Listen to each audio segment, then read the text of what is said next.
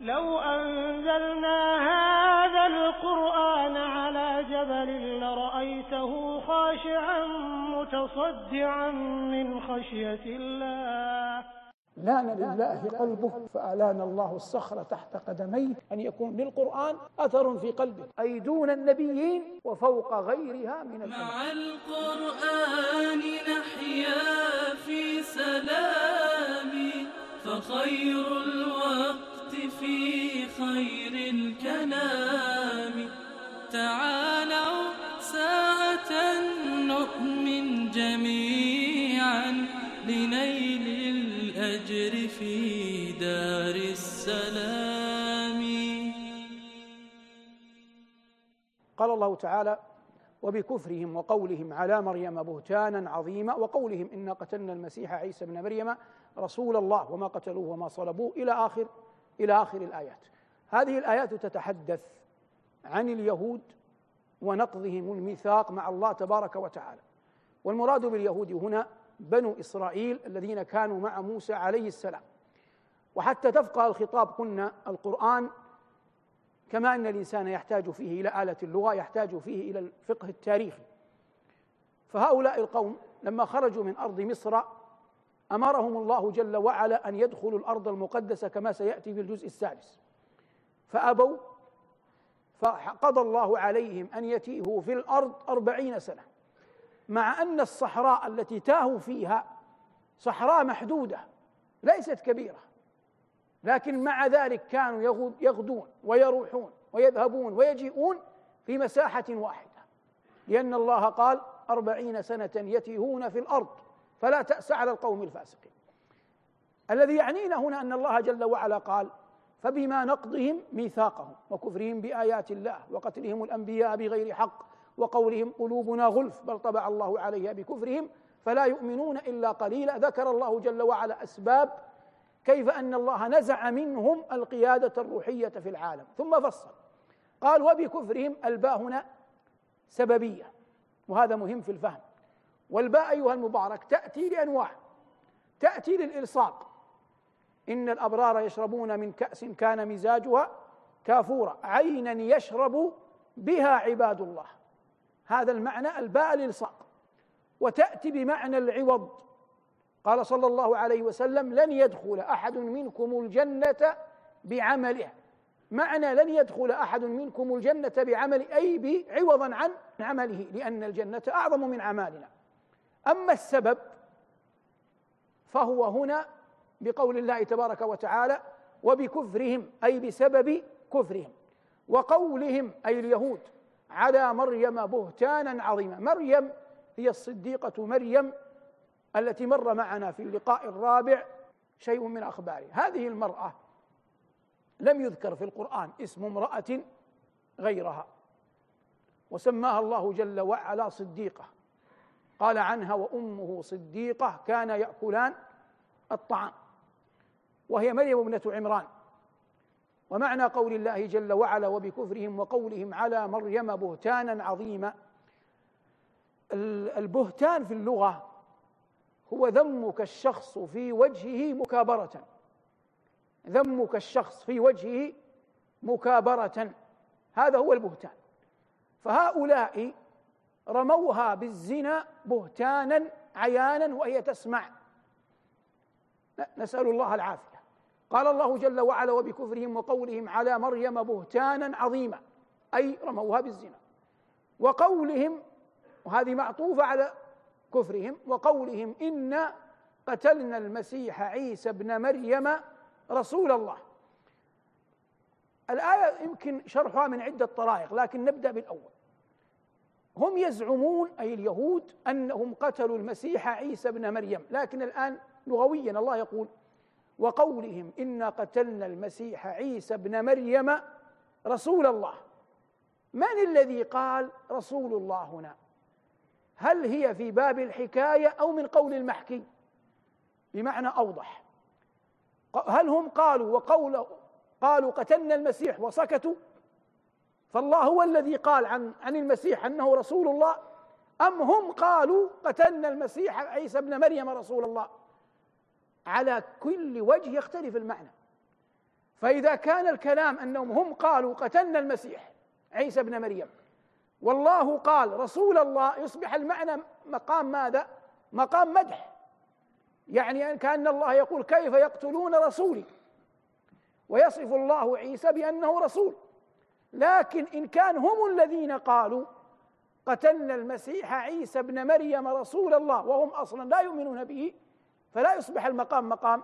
مدح يصبح المقام مقام ذم وهذا له نظائر في القرآن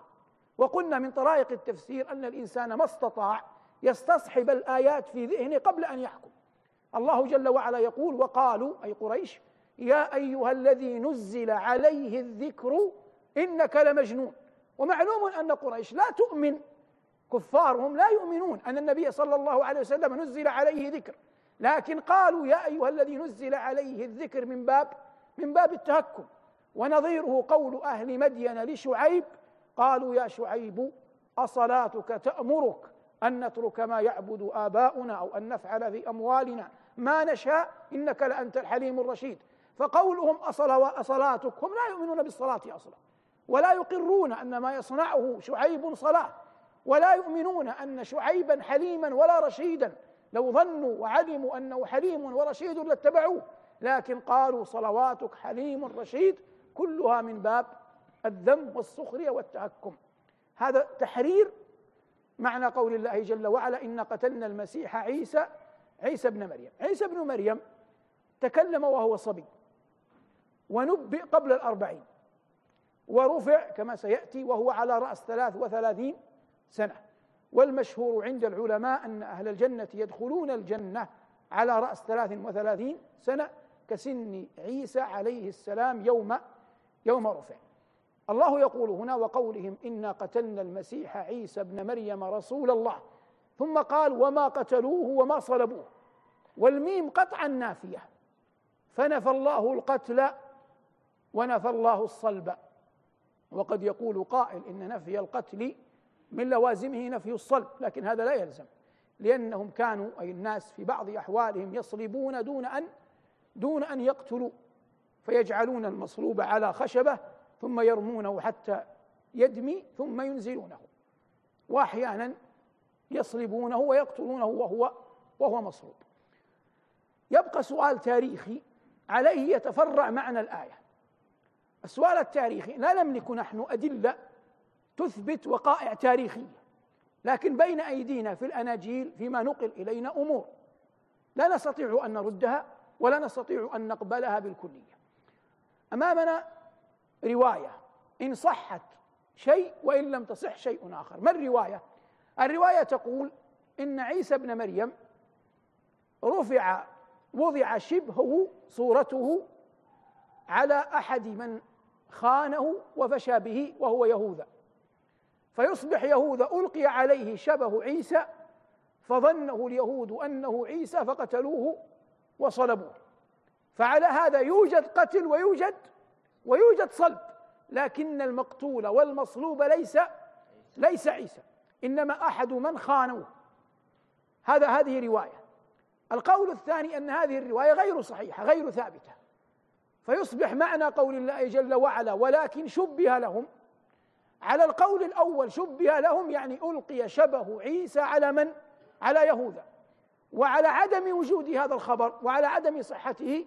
يصبح المعنى ولكن شبه لهم أي أن كبراءهم سادتهم أهل الرأي منهم من يحملون الحنق على عيسى أشاعوا في الناس أن عيسى قتل وصلب وأنه لم يرفع ففشى هذا فيهم حتى تناقلته الأجيال فأصبح كل جيل يأتي يؤمن بوجود هذا الأمر الذي لا حقيقة لا حقيقة له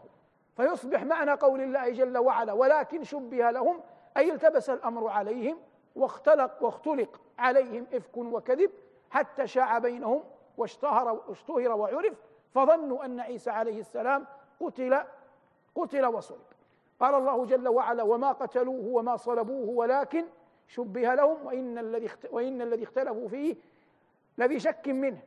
ما لهم به من علم إلا اتباع الظن وما قتلوه يقينا الاختلاف هنا الذي وارد يحتمل معان عدة لا يمكن القطع بأحدها الاختلاف هل هو قتل أو رفع بينهم اختلفوا النصارى أنفسهم هل الذي قتل موسى عيسى في هيئة الناسوت أم عيسى في هيئة اللاهوت وقائلون إنه قتل ناسوته غير لاهوته وآخرون قالوا بل قتل في ناسوته ولاهوته هذه كلها آراء قيلت في قتل المسيح عيسى بن مريم لكن المقطوع به يقينا قال الله وما قتلوه يقينا هذه يقينا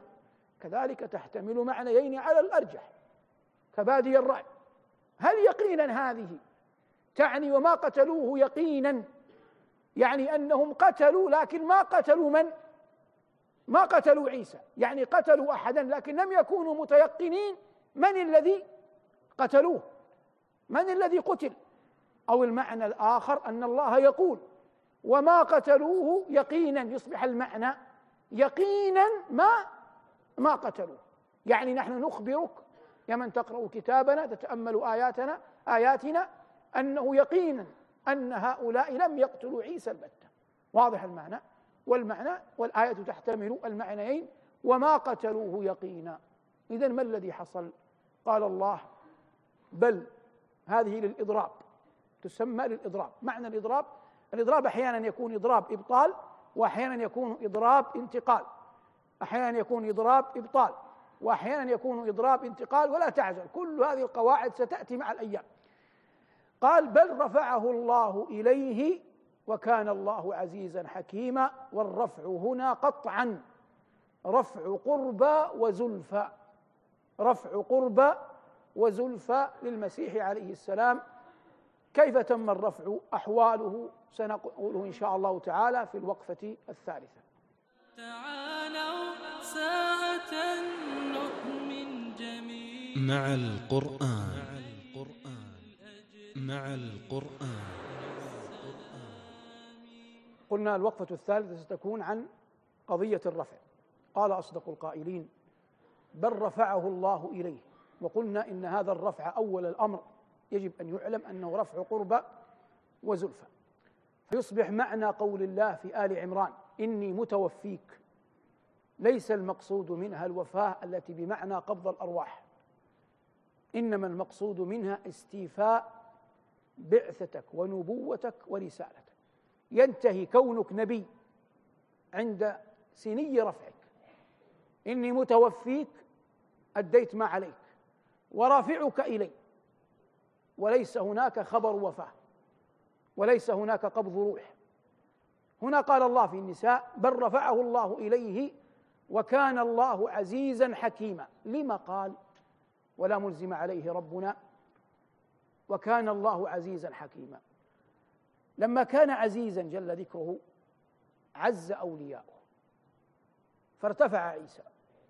ولم ينله اذى لان مولاه هو الله والله عزيز لا يغلب ولهذا لا تلتمس عزه ولا تطلب ولا تبتغى الا الا من الله ولما كان جل وعلا حكيما فان في هذا الرفع نجم ثلاثة أمور فإن في هذا الرفع نجم ثلاثة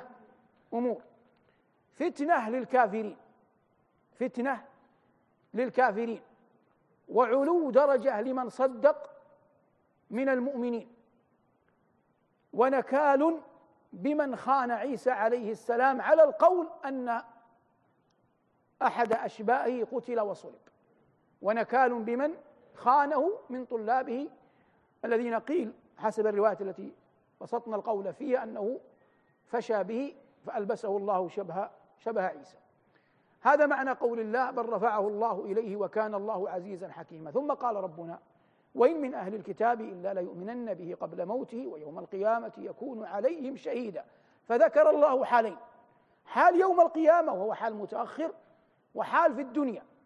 فالحال في الدنيا جملة الآية أن عيسى سينزل قال الله جل وعلا وإنه لعلم للساعة وفي قراءة وإنه لعلم للساعة فينزل والنبي صلى الله عليه وسلم قال أنا أولى الناس بعيسى ابن مريم يمر عليك وأنت تدرس الفرائض أو في غيرها أن الأبناء ينقسمون لغة إلى ثلاثة أقسام يقال أبناء أعيان ويقال أبناء أخياف ويقال أبناء علات فأبناء الأعيان هم الأبناء الأشقاء الذين من أم وأب واحد أمهم واحدة وأبوهم واحد يقال لهم أبناء أعيان وأما إذا كانت الأم واحدة والآباء مختلفون امرأة تزوجت فأنجبت ثم طلقها زوجها فتزوجت غيره فأنجبت ثم مات عنها زوجها ثم تزوجها رجل آخر فأنجبت منه فهؤلاء الثلاثة إخوة لأم يسمون أبناء أخياف أي مختلفين في ألوانهم وهيئاتهم بقيت واحدة ثالثة وهي الأخيرة أن تكون أن يكون الأب واحد لكن الأمهات مختلفات وهؤلاء يسمون أبناء علات قال صلى الله عليه وسلم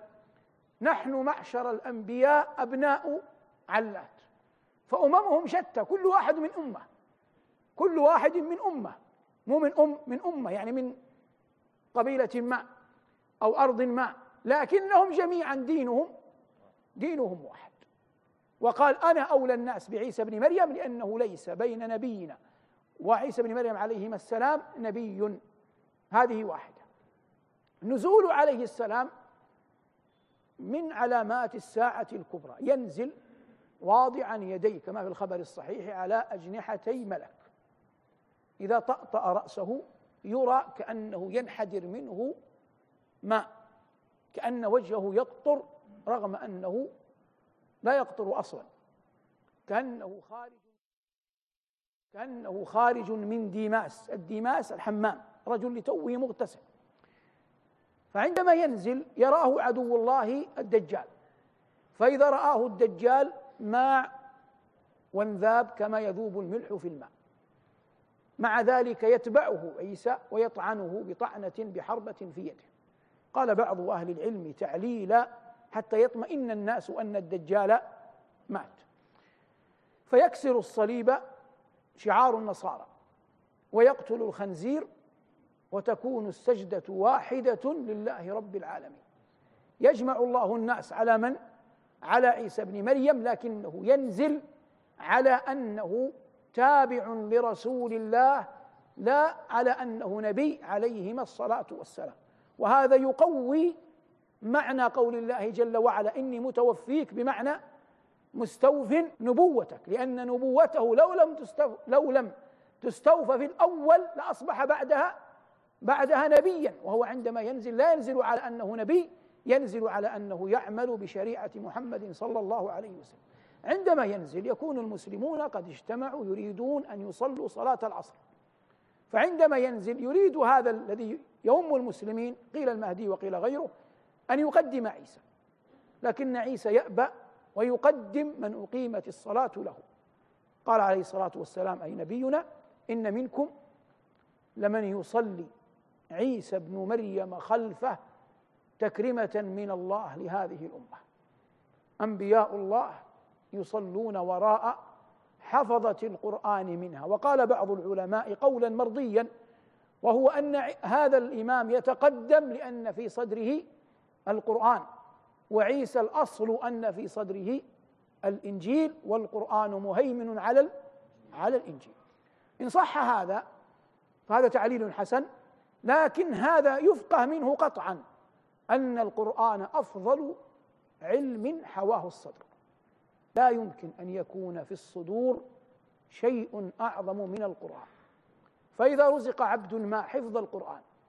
ثم رزق العمل بالقرآن ثم رزق من العمل بالقرآن أنه يقوم بالقرآن في الليل فقد نال الشرف الذي لا يبارى وعلو الكعب الذي لا يجارى وهذا هو الشرف العظيم أن يحفظ الإنسان شيئا من القرآن في صدره ثم إذا جاء الليل وأظلم قام بهذا القرآن الذي في صدره بين يدي ربه قال صلى الله عليه وسلم لمعاذ وصلاة الرجل في جوف الليل الآخر ثم تلا تتجافى جنوبهم عن المضاجع يدعون ربهم خوفا وطمعا ومما رزقناهم ينفقون فلا تعلم نفس ما أخفي لهم من قرة أعين جزاء بما كانوا يعملون إن دب إليك كسل وضعف فيك عزم وانت على فراشك ذكر نفسك بهذه الايه تذكر ولو تقولها بصوت مسموع تردد نفس الحديث الا ادلك على ابواب الخير الصوم جنه والصدقه تطفئ الخطيئه وصلاه الرجل في جوف الليل الاخر ثم تلا تتجافى جنوبهم عن المضاجع يدعون ربهم خوفا وطمعا ومما رزقناهم ينفقون فلا تعلم نفس ما أخفي لهم من قرة أعين جزاء بما كانوا يعملون ثم استقبل القبلة وقم وأنت تتمنى على الله ذلك الوعد الذي وعده الله جل وعلا عباده حاول أن تجمع في قلبك ما بين الخوف منه بارك اسمه ما بين الطمع في رحمته وحاول أن تقرأ في القرآن ولو أن تعيد ما قرأت ما يرقق قلبك ويدنيك من ربك ويقربك من خالقك فإذا سجدت فلو أتيت بعشر تسبيحات في الأول فهو أمثل تمجد فيها ربك ثم قل كما قال صلى كان يقول صلى الله عليه وسلم اللهم إني أعوذ برضاك من سخطك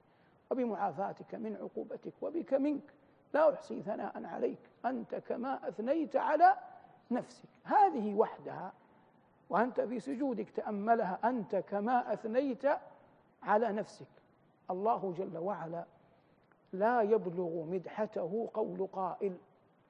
ولا يجزي بآلائه أحد والله يقول ولا يحيطون به علما فلما لم يحيط العباد بالله علما قطعا لن يبلغوا مدحته لن يبلغوا معرفة حق الثناء عليه فلذلك يقولون كما قال نبيهم أنت كما أثنيت على نفسك ثم سل الله من خيري الدنيا والآخرة هذا هو المقصد العظيم من حفظ القرآن الكريم والمقصود من الآيات حتى لا نستطرد كثيرا أن عيسى ينزل عليه السلام فيكسر الصليب ويقتل الخنزير على أنه تاريخيا هذا الصليب ما عرف إلا بعد موته عليه بعد رفعه عليه السلام لم يقتل ولم يمت ولم يصلب إلا بعد أن ذكر صلبه عندهم بثلاث قرون تقريبا فجاء رجل به مرض فجاء إلى مكان فيه قمامة وإلى الآن تسمى كنيسة القمامة وتسمى كنيسة القيامة فجاء يبحث وبه داء فقال للناس إنني وجدت الخشبة التي صلب عليها المسيح وأنني برئت ففتن الناس بالخشبة فاتخذت لها نماذج ومن كانت تملك الرومان في ذلك الزمان أمرت بأن هذه القمامة تزال وتبنى عليها كنيسة وهي موجودة إلى الآن في أرض في أرض فلسطين هذا سر تعظيمهم للصليب ونشرهم له كما تراه عيانا نسأل الله أن يحيينا وإياكم على الفطرة ويميتنا وإياكم على ملة رسول الله صلى الله عليه وسلم وأن يردنا حوضه ويحشرنا في زمرته والحمد لله رب العالمين تعالوا ساعة نؤمن جميعا مع القرآن مع القرآن, مع القرآن الحمد لله والصلاة والسلام على رسول الله وعلى آله وأصحابه ومن والاه الآيات التي سنقف عندها إن شاء الله تعالى قول الله جل وعلا واتل عليهم نبأ ابني آدم بالحق إذ قربا قربانا فتقبل من أحدهما ولم يتقبل من الآخر قال لأقتلنك قال إنما يتقبل الله من المتقين أولا قول الله جل وعلا واتل عليهم نبأ ابني آدم جاء بعد خبر بني إسرائيل مع موسى وتذكير موسى بني إسرائيل بنعم الله جل وعلا عليهم إذ جعل فيكم أنبياء وجعلكم ملوكا وآتاكم ما لم يؤتي أحدا من العالمين يا قوم ادخلوا الأرض المقدسة التي كتب الله لكم الفرق بين الحال بين الحالين أو بين القصتين أو المناسبة بين القصتين في بني إسرائيل كان منهم إحجام مذموم واما في خبر ابني ادم فان احدهما العاصي منهما كان فيه اقدام مذموم فهذا فيه جراه على المعاصي فقتل اخاه وفي الاول في بني اسرائيل احجام عن اوامر الله لن ندخلها حتى يخرجوا حتى يخرجوا منها هذا من حيث الاقدام وال والاحجام وهو مناسبه ذكر هذه القصة بعد القصة التي تليها والمشهور أنهما قابيل وهابيل في خبرهما يظهر قضية القلوب وأثرها في الطاعة فالله جل وعلا أخبر أن كلا الأخوين قرب إذ قرب قربانا كلاهما في ظاهر الأمر قام بالعمل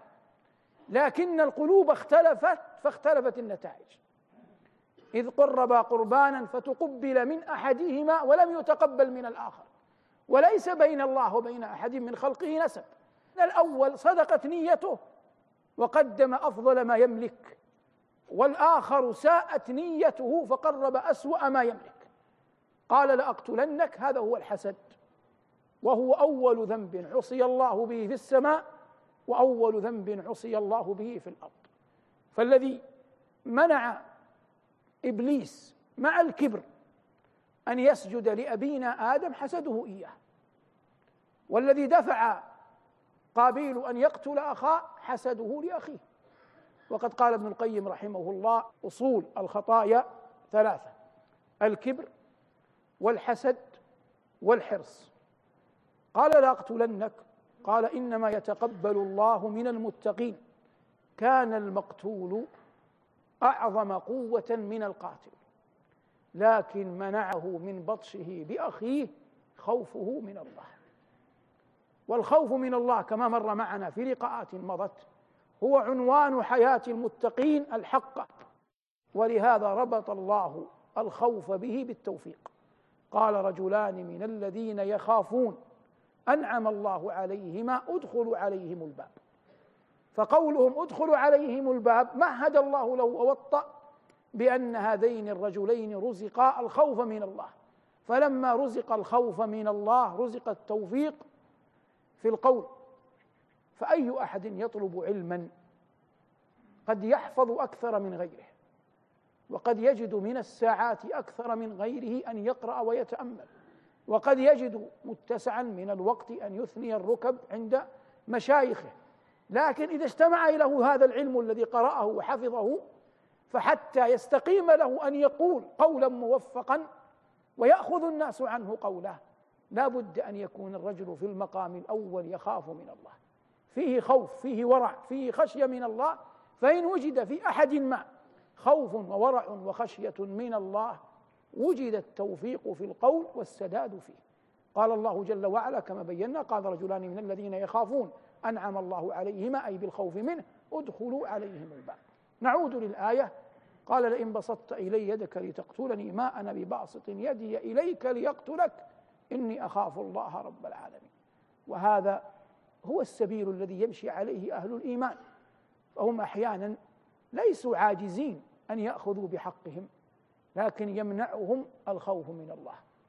يمنعهم من الرشوة يمنعهم من السرقة يمنعهم من الكذب يمنعهم من القدح في أعراض الناس يمنعهم من أشياء كثر عن كل ما حرم الله خوفهم من ربهم تبارك وتعالى وخوفهم من الله كما يمنعهم من المعاصي يدفعهم للطاعات لأن الله قال عن أهل طاعته وقد بين عطاءهم وسخاءهم قال إننا نخاف من ربنا يوما عبوسا